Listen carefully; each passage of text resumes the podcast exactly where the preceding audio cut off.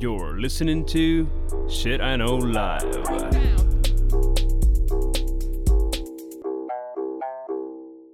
Доброго времени суток і слава Україні! З вами ваш любимий подкаст Shit I Know Live, і ми його незмінні ведучі. Кріс Косик. І Діма Малеєв. Сьогодні ми вирішили е, вернутися до нашого любимого формату, де ми щось там досліджуємо в інтернеті, і потім розказуємо вам, щоб ви могли розказати своїм друзям. І в нас е, зараз не бракує натхнення на рахунок того, про що ж ми могли би говорити. І після того, як ми бачимо е, мега дебіла при владі в Росії з маленької букви, ми вирішили, що сьогодні ми будемо Білорусії. От Ну, я, Білорусі, знаєш, але ти знаєш, е, от так як я готувалася, я поняла, що того добра хватає. Це правда. Е, і ми будемо сьогодні говорити про різних дебілів при владі, е, сьогодення, е, історії, ну і загалом. Е, Ти знаєш, після того, як я готувалася, мені якось легшенько стало, тому що зараз нам здається, що. Е, ну, як то такі долбойоби при владі, Боже, що милий, як то можна жити? А я так поготувалася, знаєш, і я дивлюся, що ну рідко, бо мені здається, що важче би було готувати випуск хороші люди при владі. А, я з тобою погоджуюсь, але знаєш, я от коли е, готувався, я знайшов деяких дебілів. Я їх не всіх брав. І е, ну, особливо, знаєш, дивишся на Росію, да, на царську Росію. І ти розумієш, що в них, блядь, все по кругу, все по кругу, вообще Да. ніц не змінилось. Да. Ну і я тобі скажу там, що царство обмінялося на комуняків, що комуняки потім на демократів, що демократи між собою. Я в принципі не знаю, чи в них хтось нормальний був. Е, ну, не знаю, мені от саме печальніше, що найнормальніший був Медведєв. Бо він ніхіра не зробив. Хорошо. Ну давай починаємо, бо говорити сьогодні, слава Богу, є про що. А, коротше, е, мій перший крок, і е, я його почну не з людини. Я його почну з означень, Кріс. А, як я тебе Слухай, світ, обогнав на повороті. е, світ повністю перевернувся з них на голову. Давай. Да. Але що цікаво, я коли е, готувався до цього, і ясно, що ти знаєш, ти, як і я, напевно, шукаєш по різним кейвердам. І е, мені Вікіпедія викинула дуже цікаву статтю, яка називається Теорія безумця Madman Theory. Так. Коротше, це політична стратегія, яка вперше була ви- використана Річардом Ніксоном у зовнішній політиці е, для протикомуністичного блоку. Коротше, він, е, вся стратегія цього ходу в тому, щоб показати, що людина при владі. Вона слегка йобнута. Ну, тобто, вона зовсім безумна, і він може робити все, що завгодно. І Річард Ніксон, а, мені здається, тоді холодна війна, чи яка там в них була? Да. І він ніяк не міг домовитись з Сполученими Штатами, Сполученими Штатами, з, з Радянським Союзом. І він ще вирішив сказав: ну, ми вас роз'їбемо атомками. Вони навіть підготували 18 винищувачів з Б-52, мені здається, це бомбардіровщики. Ну, якщо це не бомбардіровщики, то в коментах нас, звичайно ж, виправлять. Е, З, атомним, з атомною зброєю і показав, що він максимально готовий розвалити Совєтський Союз за допомогою ядерної зброї. І е, ця теорія вона досить прописана. Е, Її багато правда критикують, але вона виходить з історії ігор в тому, щоб показати, що іноді держави можуть домовитись з тобою, тому що вони думають, що ти безумець, і вирішують, що окей, давайте перечекаємо, доки ця хуйня при владі. А вже потім, коли прийде інша людина, то будемо з цим домовлятися. І я от так думаю зараз. Знаєш, ми всі впевнені, що Путін це хворий дід.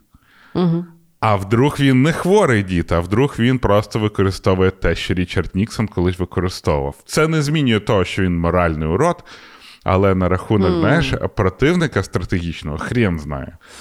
Ну, тоді він дуже сильно прочитався, я так думаю. Ну, і теж, знаєш, от я, ну, мій диванний експерт зараз поговорить чуть-чуть. Ну, там ми з собою два диванних експерта. Давай на секундочку. Так от, е, я там дивилася щось налітку на днях, ну і там, що він не, не розраховував е, по-перше, супротиву України, що він не розраховував, що е, весь західний світ там об'єднається, що він не розраховував, що вони почнуть там відмовлятися від е, газу. Хоча теж я не знаю, чи вони там зараз відмовляються чи не відмовляються, тому що я ще теж дивилася, але я ще не додивилася відос, де розказували, що вроді всі санкції, які над них поставили, вони на папері то працюють. Але ну, всі олігархи, як е, літали і е, сідали на своїх приватних літаках в Європі, так і далі вони собі то мутять. Тобто. Е, Ну, якби, а, до чого я говорила? Що да. е, є якби аналітика, аналітика, знаєш, відоси з CNN на Ютубі. Але ти ти побачила, які це телебачення? Знаєш, всі такі зарубіжне телебачення і так далі. Ну, точно ж такі мразоти, як і російські. Да, да. Ну, клікбейтять вони зараз да. дуже сильно. Е, І той. І коротше, що е, він дуже сильно прорахувався. А я от сижу і думаю: а може він не прорахувався? Ага. От Тому я що теж думаю. зараз дуже сильно розганяють, наскільки його дезінфер... дезінформують знаєш, як мій любимий фільм Хвост віляє собака, якщо бляха я, косик Христина, десь сижу тут, знаєш, в Поляндії і знаю, що там робиться в Кремлі, ну не робиться то в Кремлі. Ну, якось я не вірю, що робиться в Кремлі, то що я знаю, сидячи на своїй сраці і дивлячись просто відкритий Ютуб. Ну, знаєш, кажуть, що говорять, що його дезінформують. Е, що ну, це ж Захід каже, що його дезінформують. Да для того, щоб в нього був е, місце для маневра. Тобто, щоб він вийшов і сказав перед нацією: Ребята, шайгу, підарас, він мене обманув, ми угу. всі неправі. Давайте угу. з українцями будемо дружити. Я угу. та думав, там нацисти, а то просто звичайні люди. От, І отак він створив наці... ну, по суті, Путін створив нацистів. Ну, по відношенню до росіян, я думаю, що ми дуже довго будемо нациками. Ну, слухай, е, я в принципі, е, знаєш, як я от недавно говорила своєю знайомою, вона мені говорить, що вона виросла е, у Львові, ну біля Львова, в. Е, російськомовній сім'ї. Е, і при тому, що вони завжди говорили російською, вона каже: я завжди в своєму оточенні була саме сильна, ну така русня.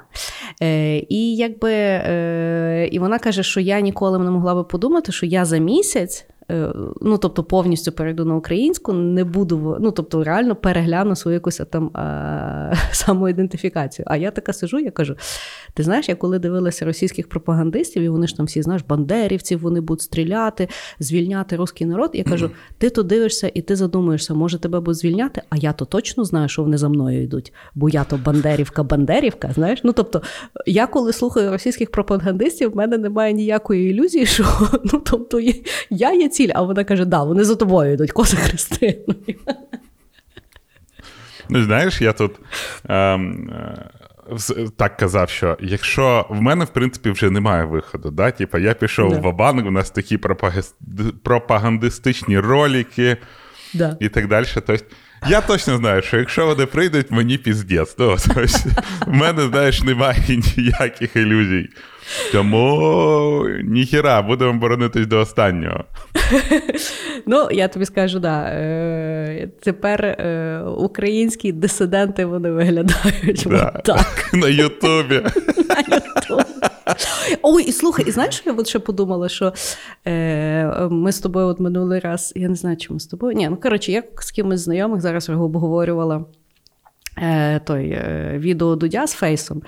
Е, і ну, по-різному значить, ставляться, що не треба дивитися. Я подивилася, вибачте, я подивилася, я, я була у ну, я прослухав. Мені да, я не дивилася все, я якби проклікала, я дивилася, слава Богу, в нього нормальні тайм-коди. Я подивилася тільки да. те, що мене цікавило про Україну. Бо, бо в принципі, жиза фейса мене ну взагалі не гребе, розумієш? Я от згадав того типа, який нас дохарював з тайм-кодами, тому що я таким задоволенням використовував тайм тайм-коди. Да, ну, тобто, І я, власне, знаєш, оце от я проскролила, і, ну, тобто, в принципі, я така, а, окей, класно говорить. А потім я задумалася, я думаю, блін, Путін зробив то, що не міг зробити Сталін. Він вбив російську інтелігенцію. Повністю і він, інтелектуалів. Тобто, він якщо... історію знищив, розумієш? Типа, Так, але слухай, ну завжди завжди при будь-якій владі було підпільно і доволі відкрито інтелігенція, інтелектуали виступали проти, тобто давали, ну, створювали якісь або творчі речі, або там ну, словами своїми, якби е, е, ну, боролися з тою чи іншою владою. А зараз в росіян є тільки фейс. Фейс це сьогодні відповідь Фейс. росіян е, інтелігентному світу. Я Да. їх вітаю з цим. Я їх з цим вітаю. Розумієш, людина, автор слов. А наша сьомий член, як будто це бургер, бургер. Зараз став. е, Тобто, да, хороші росіяни вони виглядають і отак. Моралью, Да? Так, так, так. Я їх з цим вітаю. Це є нація потвор. Це є нація. Це взагалі. Це, ну, я, я просто сидів і думав, знаєш, ми з тобою говорили про цивілізацію, про нації. І я зрозумів, що російської нації як такої більше не існує. В них немає права голосу. Вони хочуть, щоб їм керували, вони хочуть, щоб їм казали, а вони тільки будуть піддакувати. І боятися, що їх зарепресують. Так, і до всього Немає світу вони взивають тільки то, що вони бояться. Піздець позиція. Да. Просто піздець позиція. Ну, коротше, от Дебіл. я, я от почав думати, чи реально Путін е, медмен, Угу. і е, чи це не, знаєш, не якийсь величезний план. Угу.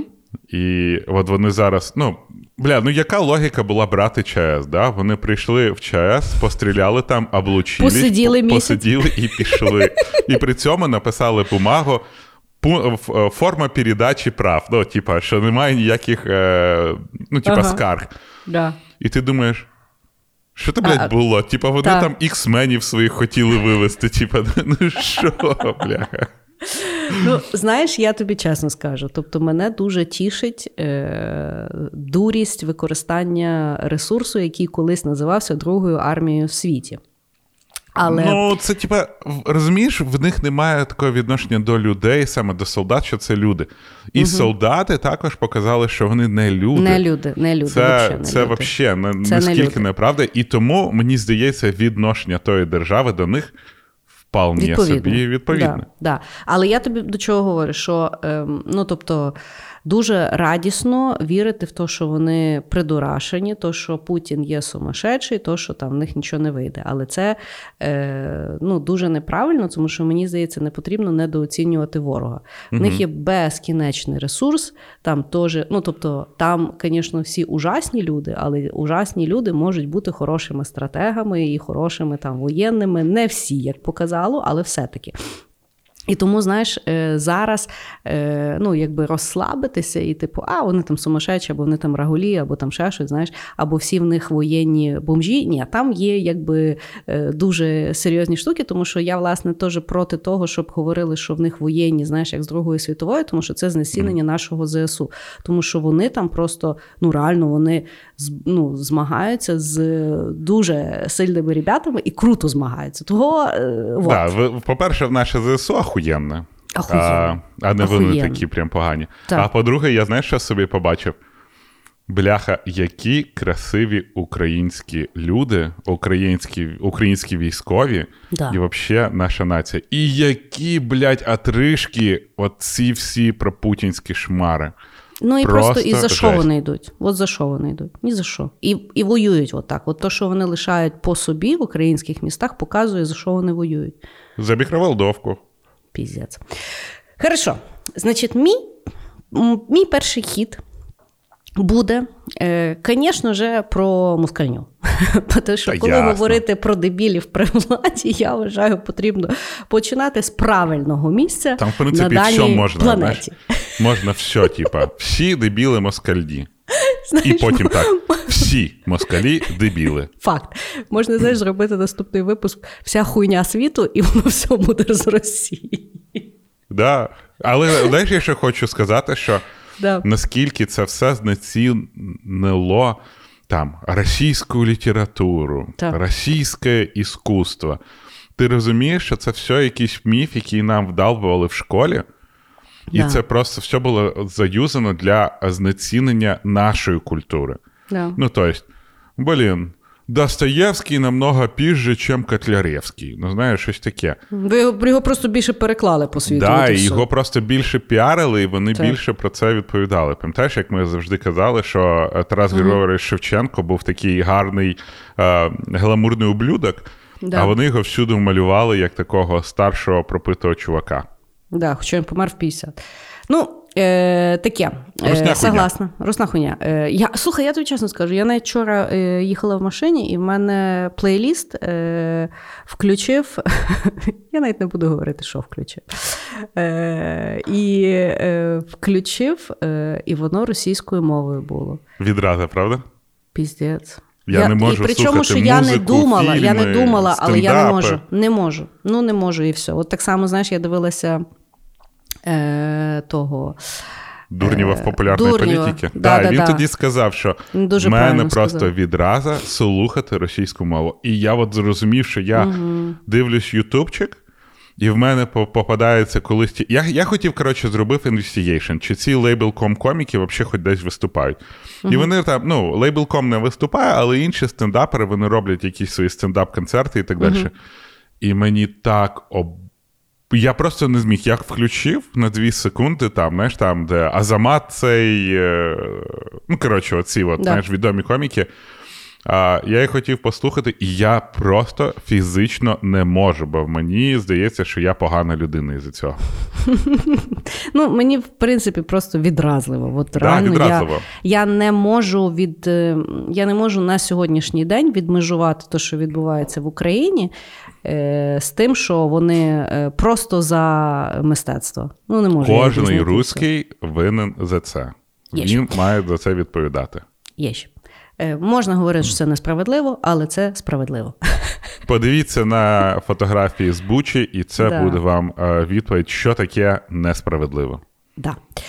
Е, значить, про мого першого долбойобчика е, при владі я буду говорити про царя Миколу II, про е, володарювання е, якого. Е, Ну, тобто, це був останній цар е, в Росії, і після нього прийшли большевики, комунізм і та вся хуйня, якою вони потім отруювали півсвіту кучу років, а потім ще й самі обісралися.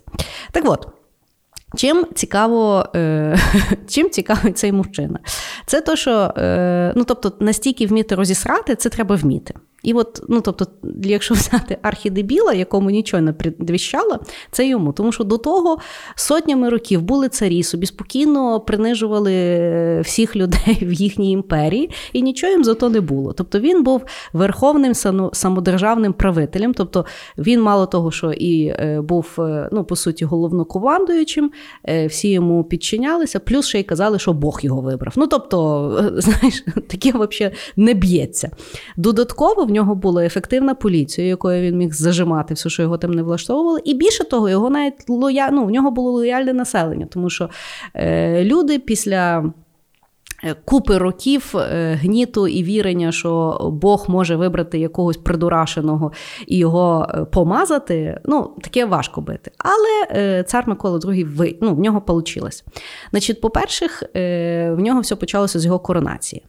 Е, На коронацію організували дуже велике піршество, покликали всіх там е, людей. В основному це були селяни, крістяні, які хотіли піти, тому що там е, мали роздавати якісь там безплатні вещі.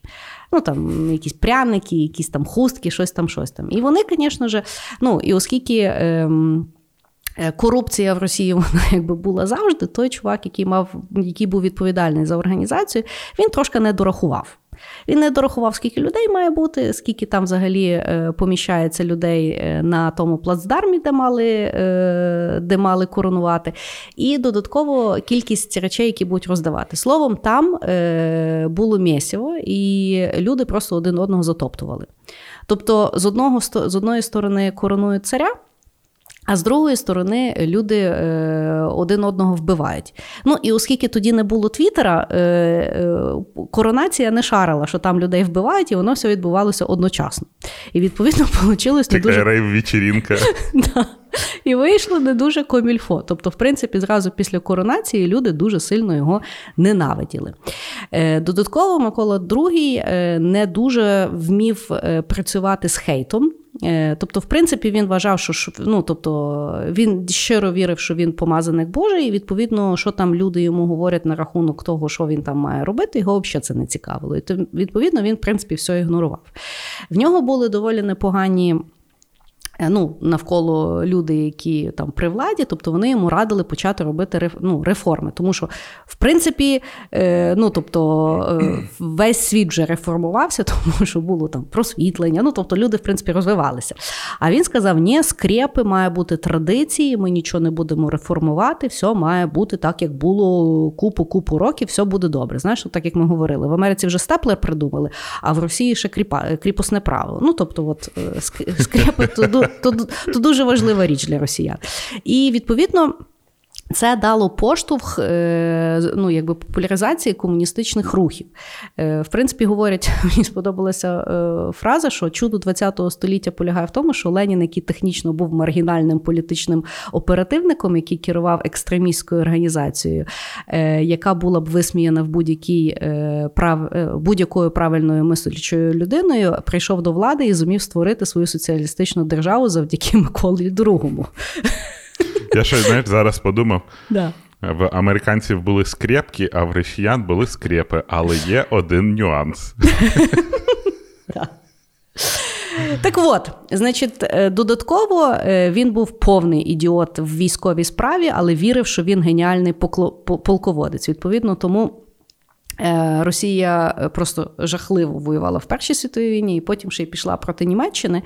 Е, і відповідно, ну там були там настільки були жахливі поразки, що в військових підручниках до сих пір вивчається, як не вести воєнні діла. Через ну, то, як їх вів Микола II.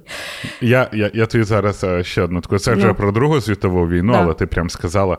Я читав, що в Німеччині в фашистських солдатів в mm них була проблема в пулеметчиків. Вони сходили з розуму, тому що Росія так кидала своїх бійців, що один пулеметчик міг вбивати за день там 200-250 людей. І від цього вони mm сходили з розуму, тому що ну, людина зрозуміла, що вона вбила 250 людей буквально за один день. Піпець. Угу. Піпець. Російська армія. Так от. Е, І відповідно, оскільки вони ще й так ужасно воювали з Німеччини, е, йому ще й трошки не повезло, бо він ще й одружився з Німкенією. І відповідно. Яка е, ще й була дуже помішана на Распутіні, і відповідно він, коли воював, він ще її лишав е, відповідальною за е, володарювання. А оскільки вона була теж трошки пришиблена на на фоні е, вірувань, е, і з боку в неї Распутін, і вона приймала дуже якісь там дивні е, правничі рішення. І тому, в принципі, люди її дуже сильно ненавиділи. Ну тобто, там такий був глобальний хейт, який він повністю е, ігнорував. Ну і ще дуже цікава річ, е, яка характеризує його дебілоїдність, це те, що він заборонив горілку в якийсь момент. І що саме цікаве, ну тобто він е, її заборонив. Е, ну, Тому що вирішив, що це типу поможе е, російському народу. Але при тому він не врахував, що е, ну, оподаткування приносило там щось одну третю державного доходу від горілки. Угу. Тобто він забороняє горілку, і при тому його ж влада потім не має фінансування, щоб робити ну, будь-які речі.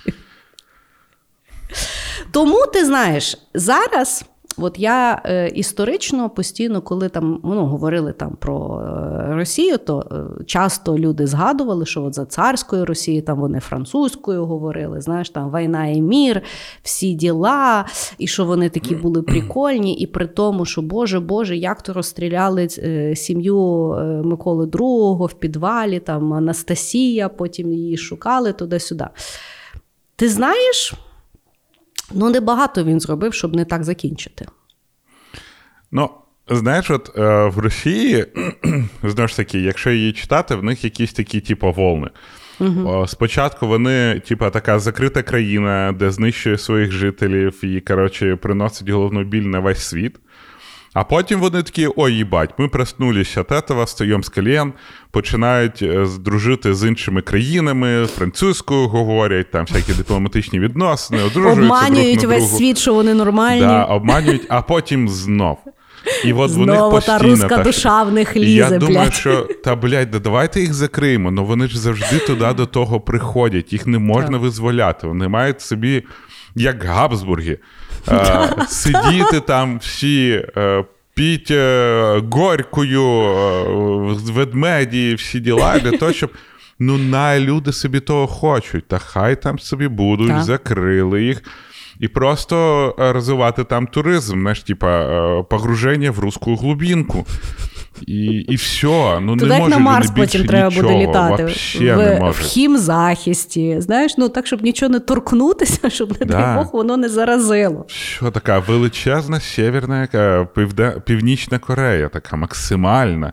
І най вони в своєму величі самі собі говорять, будуть виберуть царя, приведуть його в, в Вони не великі можуть вибрати святи. царя. Цар Ну, має Бог себе вибирає. вибрати і сказати їм, що його вибрав Бог, і їх то влаштує. Ну і ну от. І мені ок, ну типа, закрийте їх, ми собі зробимо круту оборону, що собі збудуємо і будемо їх відстрілювати. Я просто розумію, що е, ми дивилися цей Війну престолів і о, ой, е, Гра престолів, да, Мгм, от, е, так. і. Там от ця була величезна стіна, де були ці ворони, Да. які захищали від білих Ходаки. ходаків. І от в нас взагалі одна і та ж історія. Білі ходаки з однієї сторони, ельфи з іншої сторони. Так. Типа, Я тобі скажу, я от- ельфи, знаєш? Я от зараз ем, рада, що я ще не встигла до війни переїхати в село і побудувати свій будинок, бо зараз я розумію, що мені його треба будувати з бомбосховищем від тих долбойобів. Факт. Вообще, ну, то, тобі пост- постійно треба Так. розуміти, що ти живеш біля Росії. Так. Там ніц доброго за всю історію Біля Росії Росії і не було. з величезним кордоном з долбойобською Білорусією. Я тобі кажу, я до цієї війни я просто я розуміла карту України, я не розуміла карту кордонів України. І наскільки в нас кончений кордон з конченою кількістю долбойобів. Тому, коли ви будуєте тепер дачу, має бути бомбосховище. Пістолетик, десь там міни, які вилазять і реагують на е, специфічну слов'янську душу. Розумієш? Голуб має бути. Я своїх коз, блядь, натреную нюхати, чи русський дух іде. Боже, Ну, і ти, а ти знаєш, от як мені, в мене в паспорті місце народження Росія. Мене зараз кожен раз, коли перевіряють паспорт, я такий думаю, все, я ДРГ, все, типу, давайте, пацани. Коротше. Ну до. Ну ну, давай далі. Давай, Давай. Ну, якщо вже пішла Росія, то Так. давай я також. Давай. І не можна не згадати при долбойобах такого чувака, як Іван Курва Грозний. Да. Е, Треба розуміти, що Іван Грозний це ж Грозний, це ну, немає перекладу, яке б показувало е, ну, от реальне відношення до Грозного. Да? Тобто, Грозний для них це не тільки те, що він був е, жахливий мудак, а це те, що його там поважали. І от я тільки зараз зрозумів, що в слові Грозний виражена вся оця от любов російського народу. Вони поважають сильного, який їх буде тероризувати, і вони можуть сказати. Вот наш правитель такий грозний може взяти і нас всіх нахуй розстріляти. От Да. це от кожній країні б такого. Ну і от. Іван Грозний. І крім того, що він ну, був оцей жахливий, ми всі знаємо. Я дуже е, по, по, я прочитав про Апрічину. І я починав Мгм. читати історію про цю Апрічину. Що ж це таке? Тому що я завжди чув про. Ну, я чув про Апрічину, знаєш, Так. але ніколи не знав, що це значить. Коротше, як історія е, створення цієї Апрічини. В якийсь момент Іван Грозний е, посварився з бояринами. А боярі, я так розумію, що це як або Совєт Федерації зараз в Росії, або е, ці, ті, що багато заробляють, олігархи. Угу. І от він з ними посварився, вони йому почали говорити, що Іван Грозний, ти взагалі дурний. І е, він такий: ні, ну не подобається, так не подобається, я піду геть. Так. І він, коротше, сказав, що я валяв, що ви такі, якщо вам не потрібно моє правління, то йдіть в сраку. І при цьому він, е, він сказав так. Ну і коротше, а народ був за нього, бо ж грозний, бо ж терор, бо ж має бути сильна рука, яка в нас пальці в дупу піхає.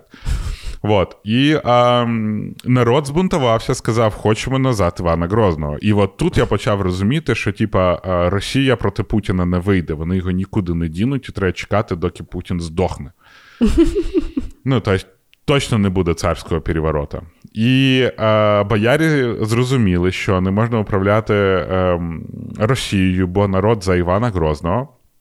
І mm-hmm. сказали, пішли на поклон, кажуть, Іван Грозний, давай повертайся. А Іван Грозний сказав: Окей, я повернуся, але якщо ви суттєво розширите мої повноваження. І тут, коротше, він каже, що він стає майже одновласним правителем. Те, що він скаже, те і буде. Він може робити різні закони, він може там стягувати різні податки, все що завгодно, що хоче. Угу. Коротше, і я подумав, в них же нещодавно були зміни до Конституції, де можна було Путіна зробити царем, і його голос стає більше, ніж голос Совєту Федерації. Тобто Совєт Федерації має, має тільки підтримати. Угу. І от за цю опрічину, він здається, сім років була ця опрічина. Вмерла величезна кількість людей. Тіп з'їхав собі з розуму, а, вбивав кого захотів, і одного разу він на площу вивів 300 ізвісних московських мужей, ну тобто боярів, угу. і запитав народ: бо як людина грала на народі і те, що він грозний. Казав: Хочете, я їх помілую, хочете, ми їх зараз повісимо. А і народ такий радісний, тому що в них є право голосу, бо внезапно народ щось вибирає. Щось почали голосувати, але навіть тут голосування не спрацювало, тому що Іван Грозний 150 людей помілував, а 150 людей порізав, повісив, зняв кожу. Коротше, робив все, що йому подобалось, його грозній душі. І я зрозумів, що бляха. Нічого з часів Івана Грозного там не помінялося. Вони як жили, як хочуть, щоб їх принуждали, як хочуть, щоб їм казали, як жити. Мені здається, ця от руська душа просто любить жити в сраці, без технічного прогресу, близько до родини. Але щоб всі що... боялися, Але щоб всі їх. боялись, бо тепер з нами рахуються. Нічого, що дупу вже підтирає давним-давно лопухом. Нічого, що в мене можна зимою впасти на какашку, і вона тобі проб'є голову. Нічого, що люди вмирають від холоду, голоду, нічого, що в тій країні найбільший рівень сніду майже зі всіх країн, в яких розвиваючась економіка. Мені ще Але... подобається, що той псевдожурналіст, який знімав документалку про те, як від сніда вмирають в Росії люди, зараз палить якби візу американську і створює свою е, купу якоїсь там знаєш, пропаганди стосовно Росії. Я думаю, ну ти підар повний. Нічого, що в вашій країні не помічають, як Соловйов, який виступав за правдиву журналістику, зараз перетворюється просто на якогось горлума. Реально ну, коротше, хворий. Немає в людей ніякого зв'язку. Їм реально подобається жити в гівні. Їм подобається, коли їх цар живе на мільярдних віллах. Угу. А, В нього є яхти, на яких він ніколи не був, і в нього є найдорожчі проститутки в світі. Їм це окей, бо він ж вибраний Богом. Ну, бо е, ти дивився, я не знаю, наскільки Ну, наскільки то вірити чи не вірити, принаймні то, що до нас доходить, але е, я дивилася, що от на днях. Я правда теж не знаю, як в цій країні щось можна міряти. Е, ну, Approval рейтинг е, Путіна. Е, щось зараз був до війни, щось 40% його там підтримувало, а зараз щось 80%. То і хворі люди. І причому, Ні, ну, що. Дивись, тут е, треба да. розуміти, що Люди там дуже бояться. І от те, що я кажу, в мене є знайомі, з якими я іноді з Росії переписуюсь, вони мені відповідають і реально витирають відповідь, бо їх дуже сильно перевіряють. І ви собі, що ти живеш в такій країні, і тобі дзвонять і запитують запитання. Причому не запитують, чи підтримуєте ви війну в Україні, а угу. під, а запитують якось так: чи підтримуєте ви президента, угу. який проводить спецоперацію в Україні? Угу. І таким чином люди в основному просто кладуть трубку і не відповідають. Угу. Дуже мало людей, в яких є яйця сказати ні. Тому ці опроси ми ж не знаємо тупо, яким чином Але було задано де-факто запитання. це означає, що вони підтримують. Ну, де-факто. Це означає, що люди, які не бояться, говорять, що вони підтримують. Правда. І значить підтримують. І Ні, от та того значить, вони підтримують. живуть в такому в такій сраці і будуть жити. Я коли от, ну, дивилася зараз якийсь там відос е, Навального каналу. Вони вийшли на вулицю, і типу в людей питали, чи вони відчули, що піднялися ціни, і з чим вони думають, це пов'язано. Е, Значить, там три Ну, звісно ж, всі е, зауважили, що ціни підросли. Е, На то в них хватає мозку, як би скласти. Але з чим це пов'язано? Є три категорії людей. Значить, перші люди, звісно ж, взагалі не розуміють, з чим це пов'язано. Ну, тобто, з чим це може бути пов'язано, взагалі, Та ну, то ж наші помідори, Вообще непонятно. Да, непонятно, чого це піднімається туди-сюди. Друга категорія відверто говорить, що не хоче це коментувати. Тобто з циклі. Угу.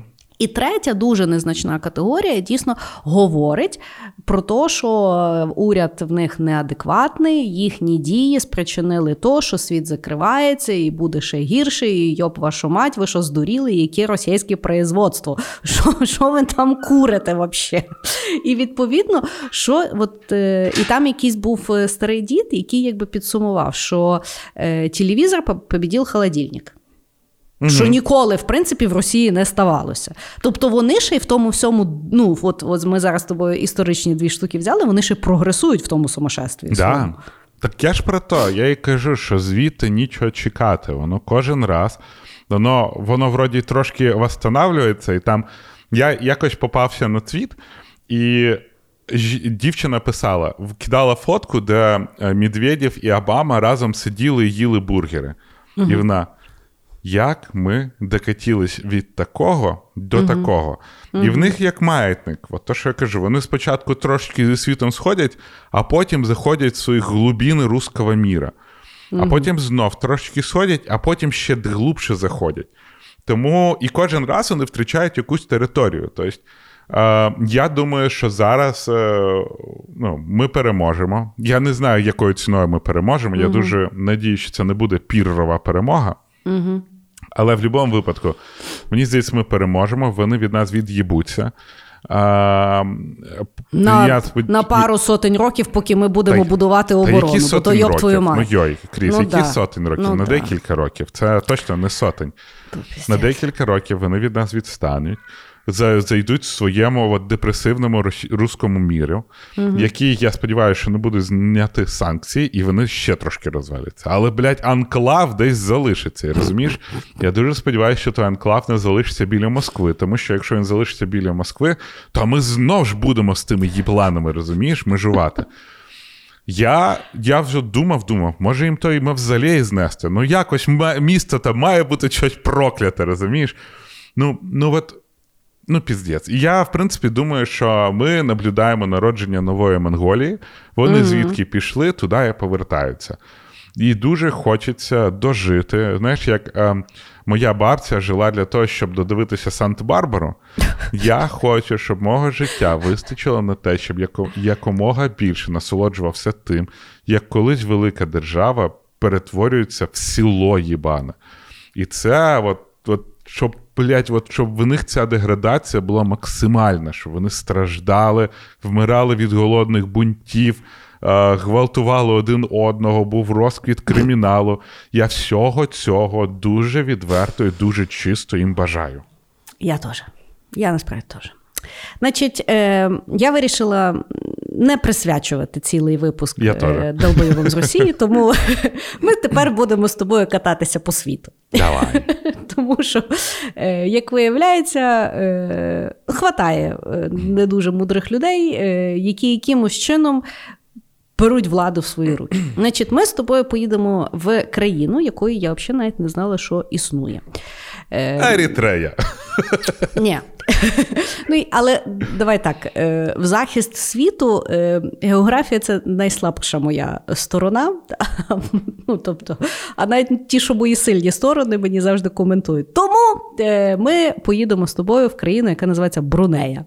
Знаєш таку країну? на Ну, вазі. да, звичайно. Бач, я не знала. Ну, От, от така я Дора. А почекай, вона в, а, в Азії? Азії, да, біля А, окей. Малайзії. Біля Малайзії. Да. Е, значить, е, ми будемо говорити про е, султана, бо там султан, Угу.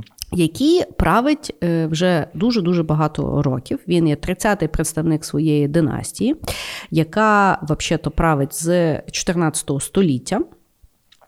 Він є прем'єр-міністр, міністр оборони і міністр фінансів. Одночасно. І, і голова ОСББ. І голова ОСББ. Він, коротше, дуже мудрий, і звати його наступним чином: Султан Хаджі, Хасанал, Бон Болкіан, Муїз, Ундін, Валаудабхіні, Аль Маркум, Султан Хаджі, Омар Алі, Саїфут, Дін Сад, Уль, Хайр, Яуд Дін. Або скорочено Хасанал Болкі, Болкіах. Отак. От е, таке от в нього класне ім'я. Народився він в 46-му році, і, значить, в чому інтерес вообще того правління? Значить, е, в них е, навіть є конституція, яку було створено в 59-му році. Але з 62-го році в е, країну ввели безперервно надзвичайний стан. Угу. І відповідно е, в нього Вибори коли... не можуть бути. Не можуть бути. Тобто він деколи проводить вибори, але так як навіть Вікіпедія пише, він це робить для власної розваги. Ну, тобто, захотів, Виберіть мене! Виберіть! захотів, е, зібрав парламент, захотів його розпустив. Ну, тобто, це нічого абсолютно не впливає. При тому він е, дуже любить розкіш, звісно ж, як і будь-який долбойоб при владі. Е, значить, він відповідно має е, золотий е, палац. І, е, ну, тобто, от я от уже не розумію, що в тих долбойобів з тим золотом. Тобто, що Я- має бути унітаз золотий, що має бути йоршик золотий, що має бути якийсь там стакан золотий. Ну, тобто, вони які та хворі з тим золотом. Дивись, я завжди от про це думаю. Я, ну, ти знаєш, я люблю комфорт. І мені завжди було цікаво, ти дивишся, ці дебіли сидять на якомусь золотому троні. Да. Блять, ну він же холодний, він же твердий, бо ти потім встаєш, в тебе срака відмерзає, в тебе срака заніміє, ноги заніміють. Я не розумію. Так, блять, хоч подушечку собі якусь поставте, а от холодний унітаз. Ні, ну там Розкажу завжди є ще подушечка вишита золотими нитками. Я просто, ну, тобто... Холодний унітаз. Золотий. Я пам'ятаю, коли е, е, початок 90-х ми жили в центрі, і знаєш, отоплення було тільки на, пі- на пічках, а ясно, Так. що в туалеті не було отоплення, бо пічки там немає. Так. І кожен ранок, я коли йшов в туалет, особливо якщо мені хотілося покакати, в мене, знаєш, я так ставав перед унітазом, так. І так і сідав, бо він був офігенно холодний. Він був, знаєш, обжигаючи холодний. Так. І ти такий. А! І, і, і, і от я завжди думаю, блядь, а в них золоті унітази. Ну це Ну, ж я метал. думаю, що там він підігрів є. Ну, який підігрів в золотому унітазі? Ну там Ну я думаю, розумієш, якщо є якісь інновації, то вони напевно туди інвестуються, бо Я- більше інновацій з тих країн не йде. Я тобі кажу, я впевнений, що там не, не отоплення, а там є спеціальна людина, яка сидить перед тим на унітазі і його нагріває. Якийсь раб з Росії сидить і гріє своєю З безчувственною жопою. Ну, я тобі скажу так: от, ну, наприклад, на золото, і я ще. Ну, Бог з ним, що воно малофункціональне. Але Воно при ще не гарне. Та, ну тобто, от в мене таке враження, ну тобто, вони таке враження, що взагалі не дивляться, як світ виглядає. Тобто, які тенденції, що сьогодні, як, як взагалі нормальні люди, що, що нормальні люди сьогодні вважають, що гарне. Ну, тобто, Ну от бачиш, це люди, які не мають доступу до інтернету, я тобі кажу. Тому що, от, знаєш, навіть Навальний колись показував цю дачу Путіна. Да. Ну, це вона ж рагульська. Ну, Ну, ти- ну, там вона- ж дуже рагульське. вона І причому ти що- бачиш, що там один архітектор Рагуль, який нічого не будує в світі, тільки будує рагульські віли рагулям-корупціонерам, бо в них всіх однаково рагульський смак. Я просто ще так само, знаєш, е, мені ще здається, що. Е, От як як побачити, що людина долбойоб, от при владу да, приходить якийсь новий політик, і як його перевірити, чи він долбойоб, чи не долбойоб? Додому Мені здається, прийти.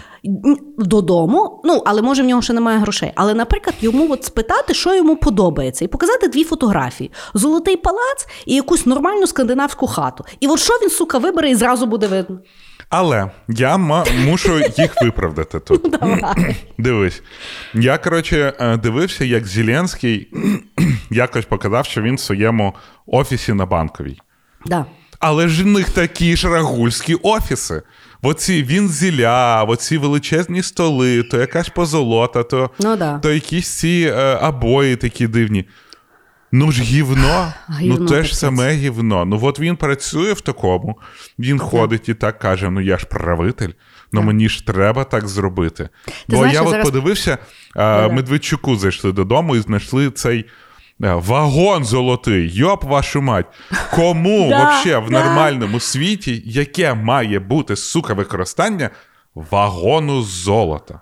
Ну, ну що там? А, а, Що він а... там сидить, і там приходить до нього хрусталь, покупайте хрусталь. Там приходить людина якась, дає йому якісь ті кросворди, приходить проводниця, а оце приносить так йому само бажання, чашечку. щоб було оці от чашечки рагульські з е, того, е, ну от як дають просто в поїздах. Ні, ну тобто, там смачний чай з них. Ну от Та мені хорошо. подобається, я тобі чесно Але що робити таку саму, але золоту?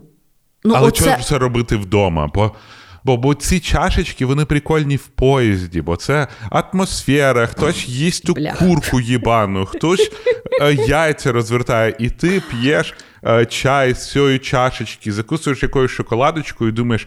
Господи, коли це все закінчиться, але чай там найсмачніше, бо там нічого іншого кращого немає. Але вдома. Ну, ну, в да. принципі, а так само, ну, Тут дуже багато треба говорити, але давай ми вернемося до нашого султанчика. який теж дуже... дизайн наступний, Рагульський коротше, дизайн, значить, в нього, да, в нього в нього є оцей золотий палац, в якому на минуточку 1788 кімнат. 1780. Та бляха, вже сотню би зробив, було б 1888. Значить, при тому в нього 7 е, тисяч машин. 7 тисяч машин. Угу. Ну, яким тут треба бути долбойобом, щоб подумати, що тобі треба 7 тисяч машин. І він побудував стадіон за 27 мільйонів баксів для того, щоб на ньому три рази для нього виступив відомий педофіл Майкл Джексон.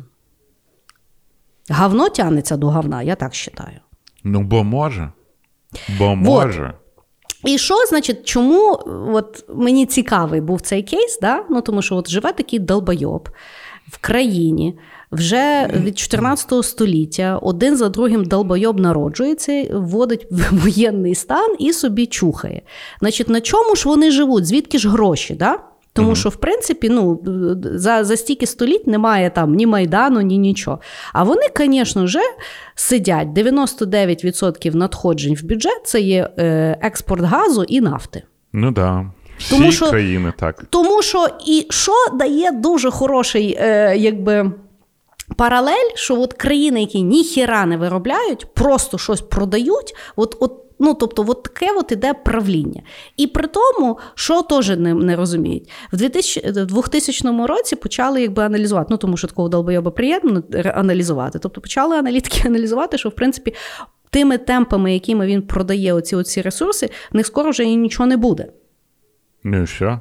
А в країні... Але йому вистачить на життя. Звісно, але в країні його далі підтримують, ти уявляєш? Слухай, якщо воно нічого не змінювалось, вони і будуть підтримувати. Ну от уяви собі, та ж сама, знову ж таки, ми проводимо зараз дуже паралелі з русньою. Да. А, Діти народились при Путіні і вмерли при Путіні. І вони нічого іншого не бачили. От Для для християн, знаєш, немає іншого Бога, для них немає іншого президента. Вони при ньому народились, вони при ньому живуть. В них були при ньому хороші моменти, бо ти молодий. Перший раз закохався, перший раз поцілувався, я не знаю, перший раз попив Кока-Колу. Це все було при ньому. Кошмар. Тому вони його підтримують. Вони от для них це нормальність. І, і я тобі чесно скажу: людина дуже швидко звикає. От е, ми тут жили, перший тиждень війни було страшно. Зараз, угу. типа, в тебе вже це нормально, ти вже Та-да. якось привик до цього, і ти розумієш, що ну можна жити, головне, щоб гірше не було. Ну, знаєш, я думаю, що це характеристика, е, напевно, регіональна, тому що ті ж, ну, тобто, люди і за Сталіном плакали, коли він помер. Да. Блін, згадують того ж самого Дудя, якого не можна згадувати. Він колись робив цей випуск про Калиму. Да. Я вже декілька разів прям казав, що я саме тоді розочарувався в людстві, коли питали дочку Корольова. Угу. Кажуть, як ти відносишся до Сталіна? Він же вбив твого батька майже. Ну, він там заставив на Килиму і так далі. Вона. Ну, хороший же правитель был. Ну, а как? Ну, я нічого плохого не можу сказати. І ти думаєш, він вбив мільйони людей, ні в чому не повинних. Але пропаганда, телевізор... Про нього, в принципі, доброго важко щось сказати. От іменно. Вони, ну, от просто, Доброго він нічого не робив. От просто вбили в голову, що Сталін це дуже добре. І все. І от точно так же Вертаючись, от, от що грозний, що має бути, от має бути чмошне, має всіх вбивати, бо інакше ту рушію не можна тримати. Та що ж ви за країна така, що ви вважаєте, що ви такі долбойоби, що вас постійно треба вбити, е, засилати, принижувати, нищити, і тоді ви добре живете. Блін, ну, Це така ну, логіка, що ну, ну просто ну, взриває. Ну, мені мозок. ну от християнство. Християнство також що про наказання. В християнстві немає нічого доброго. Ісус терпів і нам велів. Вот, от це точно так же. В нас є найбільша релігія в світі, там більше мільярда людей, яка тобі каже, як жити, якщо не будеш жити, тобі пізда. Ну, я тобі скажу, що навіть оця війна показала, що релігія вона є дуже неоднозначна, тому що з одного боку одні патріархи кажуть, що Путін пішов священною війною. Е, Тіп в Римі е, закликає, що Боже, Боже, е, що ж ви вбиваєте? В них є дофіга бабла, а нічого вплинути вони ні на що не можуть. Ні, та тут не про не про вплив. Я от кажу, що ти дивуєшся, як люди живуть при і не роблять ніякого, ніякого майдану. Я теж саме кажу, що в нас дуже багато такого, що ми живемо, де нам просто. От нас просто обіцяють покарати, якщо ми не будемо робити, як от там не робиться. І християнство це я, яркий приклад. В нас ніхто не робить майдан проти християнства. Ну, взагалі ніхто не робить. Хоча це просто от якась організація, яка сказала: блядь, так жити не будете, вам пізда попадати в ад, будуть вас е, жарить е, черті в котлах. Я думаю, що їм повезло, що вони якби е, ну, замяли ту штуку з хрестовими походами, оскільки вони нікуди да. не ходять, то вони нікому і не мішають. Знаєш? Тобто, ну так, ну, от, от, ну, от, тобто... собі, ну ходять собі, ну моляться, ну питання, хрен да. знаєш. Тут таке Але в цілому, от, а вони ті орки так. ніяк не угаманяться. Але от цей от, е, той султан, ну mm-hmm. собі, ну будує щось, ну збудував собі якийсь там е, стадіон, ну виступив там Майкл Джексон, але ж молоко в магазині є. Є чим дупу помити. Да, нас не випускають. Да, але я можу, я точно знаю, що раз в рік я з сім'єю поїду на відпочинок в Сочі. Ну, от Совєтський Союз точно так же будувався. Тобі дають, ти. Тобі не потрібно розвивати твої амбіції, тобі точно треба знати, що якщо ти будеш нормальний громадянин, то раз в рік ти з сім'єю зможеш поїхати в відпустку в Сочі, в Геленджик. Все. А ще якщо путьовку видасть організація, та йой, буде все життя там працювати. І от так воно працює. Ти забираєш амбіції в людей, даєш їм прожиточний мінімум, даєш їм момент відпочити. А що ще обичному чоловіку треба? Яка самореалізація? В пізду самореалізацію. Ти Яке знаєш, я... майбутнє, в сраку. Булочка чайна по дві копійки. Можна за 10 копійок сходити в кіно і купити морозиво. Діма, якщо Росня прийде, тобі точно пізда. Факт. Та я я вже знаєш, навіть не стараюся. І, і за це можна гордитись, я тобі скажу так. Ну, я І так само, знаєш, як от зараз так само пишуть, що е, як то люди не розуміють, що в них зараз починається Радянський Союз, як то не страшно. Ну, насправді насправді страшно там одиницям людей, в яких є гроші, і то вони вже всі попереїжджали в якісь там Європи і розказують нам, які вони не росіяни, і як вони страждають від русофобії. Тому що середньостатистичний Ванька, от я не знаю, я там слухала пару ті. Перехоплених телефонних зв'язків, як ті е, орки е, орки дзвонять своїм е, оркятня, оркесам і розказують. І от коли вони дзвонили, що е, вони дивуються, як добре ми жили. Типу, які в нас там квартири, які в нас речі, що в нас тут виявляється все добре. Та вони думаю, ж бухло та навіть крали, Ну, розумієш? В них Ну, тобто вони є орки, і того вони, ну тобто для них їх не лякає Радянський Союз, бо вони з нього і не виходили. Вони взагалі інакше і не жили. Вони далі там, ну тобто, от ті от були смішні меми, що знаєш, там бомбили якесь російське місто, показують фотографії, а потім кажуть, ой, вибачте, то не бомбили, вони так і живуть. Да, от, от, от саме. Тому вони не розуміють, що вони погано роблять. Такі дивляться. Блять, та нормально Маріуполь виглядає. У нас Пенськ точно так же виглядає. От я пам'ятаю, Путін туди приїжджав, ми там трошки покрасили, і нормально. Ну нічого ж срати треба на вулицю.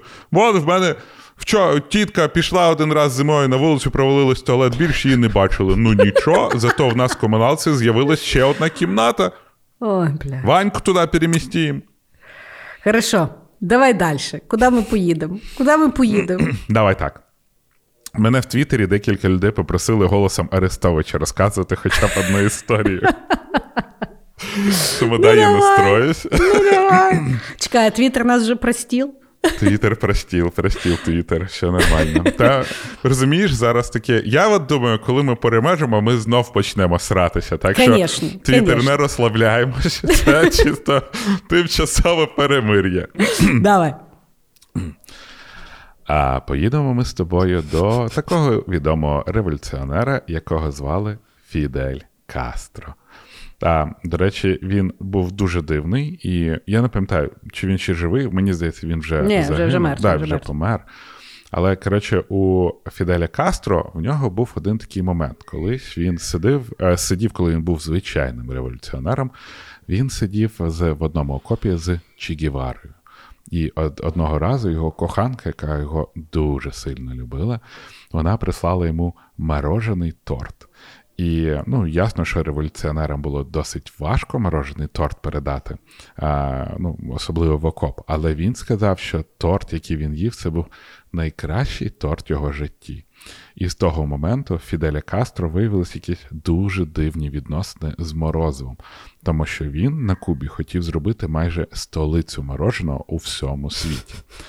І коли він став вже, ну він настільки любив морозиво, що в одному з готелів Хавана Лібре він міг з'їсти аж 18, розумієш, 18 шариків мороженого. Тому тоді саме в цьому готелі в 1963 році було здійснено одне з майже найуспішніших, а, як це сказати слово там. Коротше, його хотіли вбити, і от е, одно Замах, от, замах. Да, сталося один з найуспішніших замахів, тому що а, йому в морозиво підмішали м, е, яд. Але тіп, який мав підмішати яд це морозиво, він, коротше, ту пігулку з ядом віддирав від морозилки, і яд залишився в морозилці. Тому, коротше, не вийшли. Тому, е, Долбойоб долбойоба хотів вбити. Ну, коротше, генерал ЦРУ тоді сказав, е, що це було найуспішніше. Але, ну, на жаль, е, він все ще жив. І що, значить, зробив е, Фідель Кастро? Тому що він дуже любив морозиво. Е, Він е, зробив, вирішив зробити дворець. Такий собі дворець морозива, а, в якому би продавалось 50 видів морозива. До речі, він його збудував. І всі офіціантки чомусь мали вдягатись в костюм балерини. І, значить, розносити морозиво от усюди. І він збудував. А палац його. як називався? Пінгвін? Хрен знає, але гарна назва. А, а ні, є назва Копелія. Це було в честь любимого балету Кастро.